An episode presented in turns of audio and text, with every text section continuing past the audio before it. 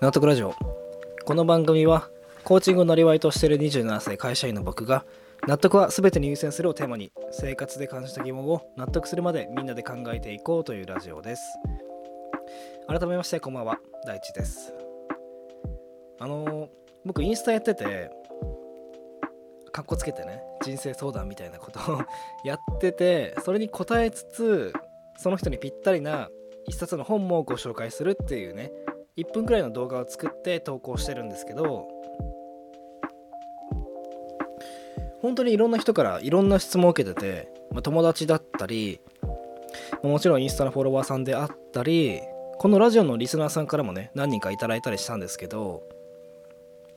ただから本当に業種もまあなんだろうな年齢も性別も様々というかだからジャンルが本当に様々になるんですよ。仕事だったり恋愛だったりお金だったり、まあ、家族だったりとか。結果的にいろんなジャンルの動画を作ることになっててでそれは本当にありがたいなって思ってて。っていうのはやっぱりこうどんな動画が刺さるのか分かんないんですよ僕は。インスタほぼやってないんでプライベートでも。だからとりあえず今できる全力で答えつつ最高な本も添えつつ動画を作って投稿してであ恋愛ってみんなあんま興味ないのかなとか仕事は興味あるのかなとかまあそういうことも含めてねいろいろ動画を実験的にいろんなものを作って投稿してるんですよ。でもねこの間投稿した動画があってそれが投稿した瞬間にいつもの5倍くらいバッて再生されたんですよね。あちなみにこれ全然バズってないんですけどあの僕の中での平均の5倍くらいなんでまだ全然なんですけど投稿してうん。じゃあこれどんな質問、えー、本なんだってことなんですけどまずいただいた質問からご紹介したいと思います。はい。えー、私は何のために働いているんだろうと考える時間が増えました。生きなきゃ働かなきゃという気持ちで働くのって変なんでしょうか？という質問をねあの僕は受けてそれに答えた上であの一冊の小説をご紹介しました、えー、それどんな本かっていうと津村菊子さんという方で「えポトスライムの船」という小説をね、えー、ご紹介しました。あの本当に芥川賞も取ってる素晴らしいね本なんですけど、えー、どんな本かというと簡単に言うとえー、年収163万円の女性が世界一周旅行のために働くっていう小説なんですよね。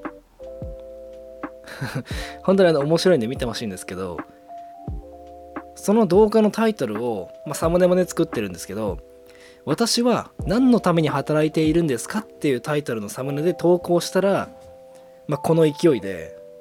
でほとんどフォロワー外の人だったんですよ。9割くらいが。でうわーって思って みんなに何みんなに何が興味があるかっていうのは少し分かったのと同時になんかすごい悲しくなったんですよね。ということで今日は、えー、みんな本当に仕事辛いって思ってるんだろうなっていうことについて話していきたいと思います。ねえみんなどうですか？本当に仕事辛いんですね。なんかこう仕事辛いって言うじゃないですかみんな。僕の友達も言うし、まあ、僕だって思うしよく話題に上がると思うんですけどこう数字で見えちゃうと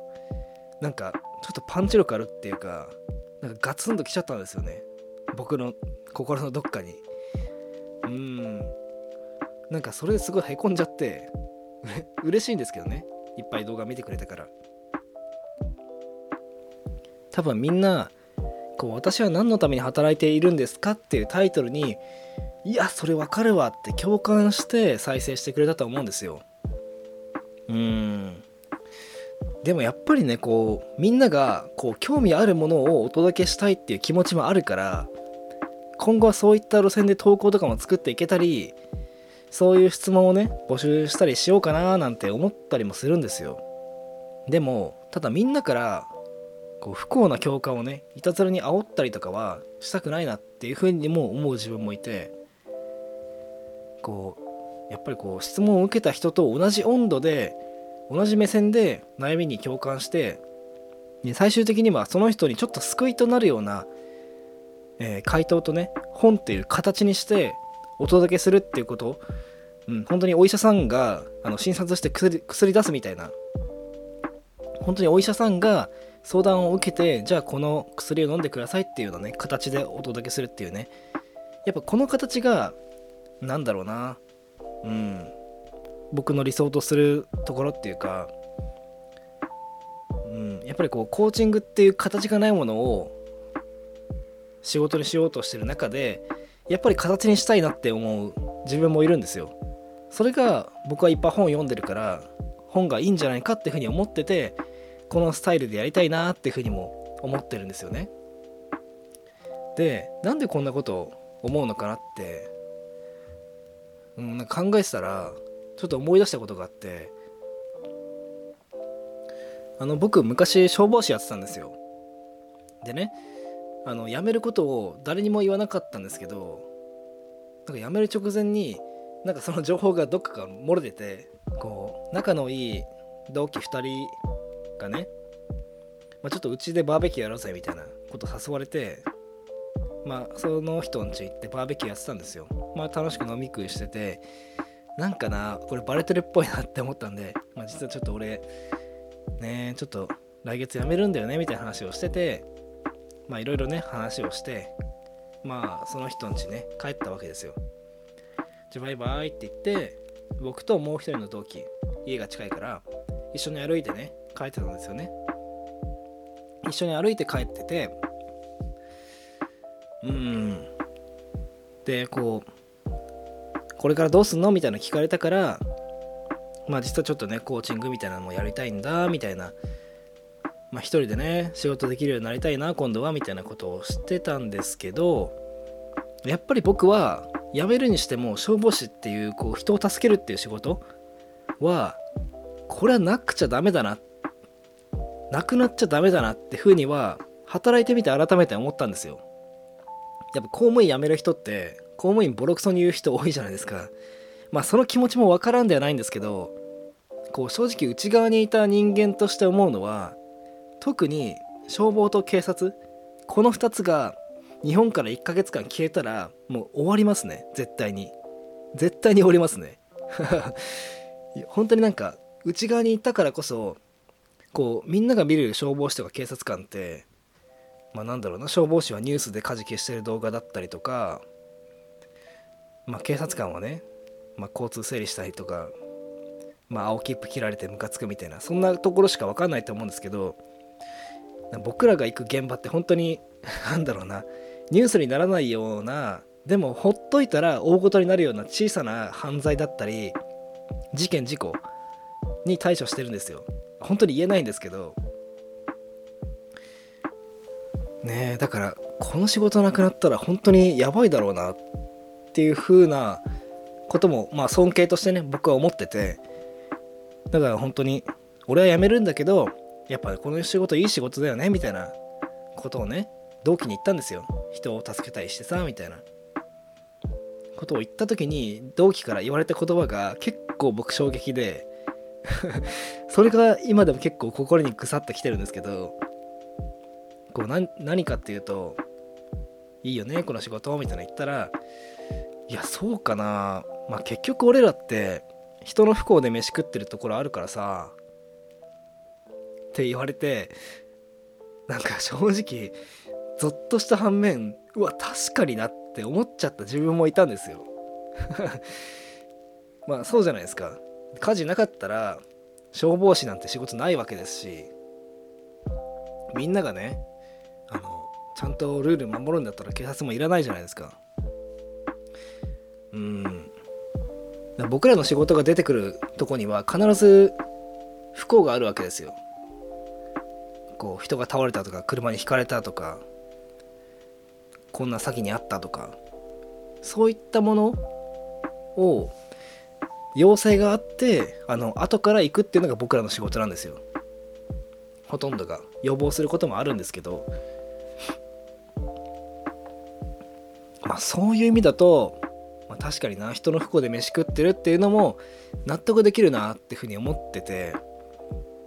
でね本当にこの彼の考えドライで僕は好きなんですけどやっぱりこう彼の答えってめちゃくちゃ芯食ってるんですけどそこに救いはないと思うんですよね。正論なんですけどね。うん。こうやめる前にね嫌なこと言うなよってね僕は笑っちゃったんですけどやっぱりなんかこう相談されたら僕はその僕が答えを出す中にどこかにこう救いをねトッピングしたいなっていうふうに思うのは多分この体験があったからなんじゃないかなって僕は思ってて、うん、だからこそこうみんなが辛いながら僕がね僕が出したあのポトスライムの船みたいな投稿でみんなが辛いながらも共感するような投稿をこれからはたくさん作りたいんですけどでもそこには少し救いがね含まれてるような動画にしなきゃいけないなっていうふうにもこう決意が固まったっていうかね。だからそういう動画をこれからたくさんいっぱい作っていきますのでインスタね見てくださいね。あの相談も待ってますのでね何かしらの救いは トッピングしますので是非お待ちしております。ということでありがとうございます。それではコーナーの方参りたいと思います。今日のパンチライン。このコーナーは僕が普段の生活で耳にしたまたは目に入って強烈に心が動いた言葉。つまりはパンチラインをご紹介してそれについて考えていくコーナーです。今日のパンチラインはこちら。罪悪感は最高のマーケティング。ですね。あの皆さん黒ウーロン茶って知ってますか？黒ウーロン茶。なんか一時期 CM やってましたよね結構。あのラーメンとかチャーハンみたいなまあ中華料理屋とかに置いてあること多いんですけど黒ウーロン茶ってラーメンチャーハンみたいなこってりの中華料理のコレステロール値をなんか下げるみたいな宣伝をしていたと思うんですね。であれ2300円するんですよ確か。めちゃくちゃ高いのにおじさんたちはみんな買うんですよね。ランチ代はケチるのに。でそれなんでかっていうとこれを飲んだらラーメンチャーハンのコレステロール値もちょっとチャラだみたいなね。そんなことはないんですけどみんな常に罪悪感を紛らわすために言い訳を考えてるんですよ。いろんなことに関して。そう考えたらこの黒ウーロン茶ってマーケティング的にはすごい成功だと思うんですよね。だから僕もこれに習ってこれからもねこう皆さんのね罪悪感とか共感をね刺激するようなものを作るぞっていうふうに思いつつやっぱり黒ウーロン茶みたいにちょっとした救いになるようなねものにしたいなって思ってあなんか僕が作る動画はこれからは黒ウーロン茶をちょっとね念頭に置いて作っていこうと思いましたはいということで今日のパンチラインは罪悪感は最高のマーケティングでしたはい。ということで、今回の放送は以上となります。納得ラジオでは、リスナーの皆さんからのお悩み相談や、パンチラインのお便りをお待ちしております。僕とのコーチングセッションの無料体験も行っておりますので、概要欄にあるリンクから、えー、各種ご連絡お待ちしております。また、インスタグラムでは、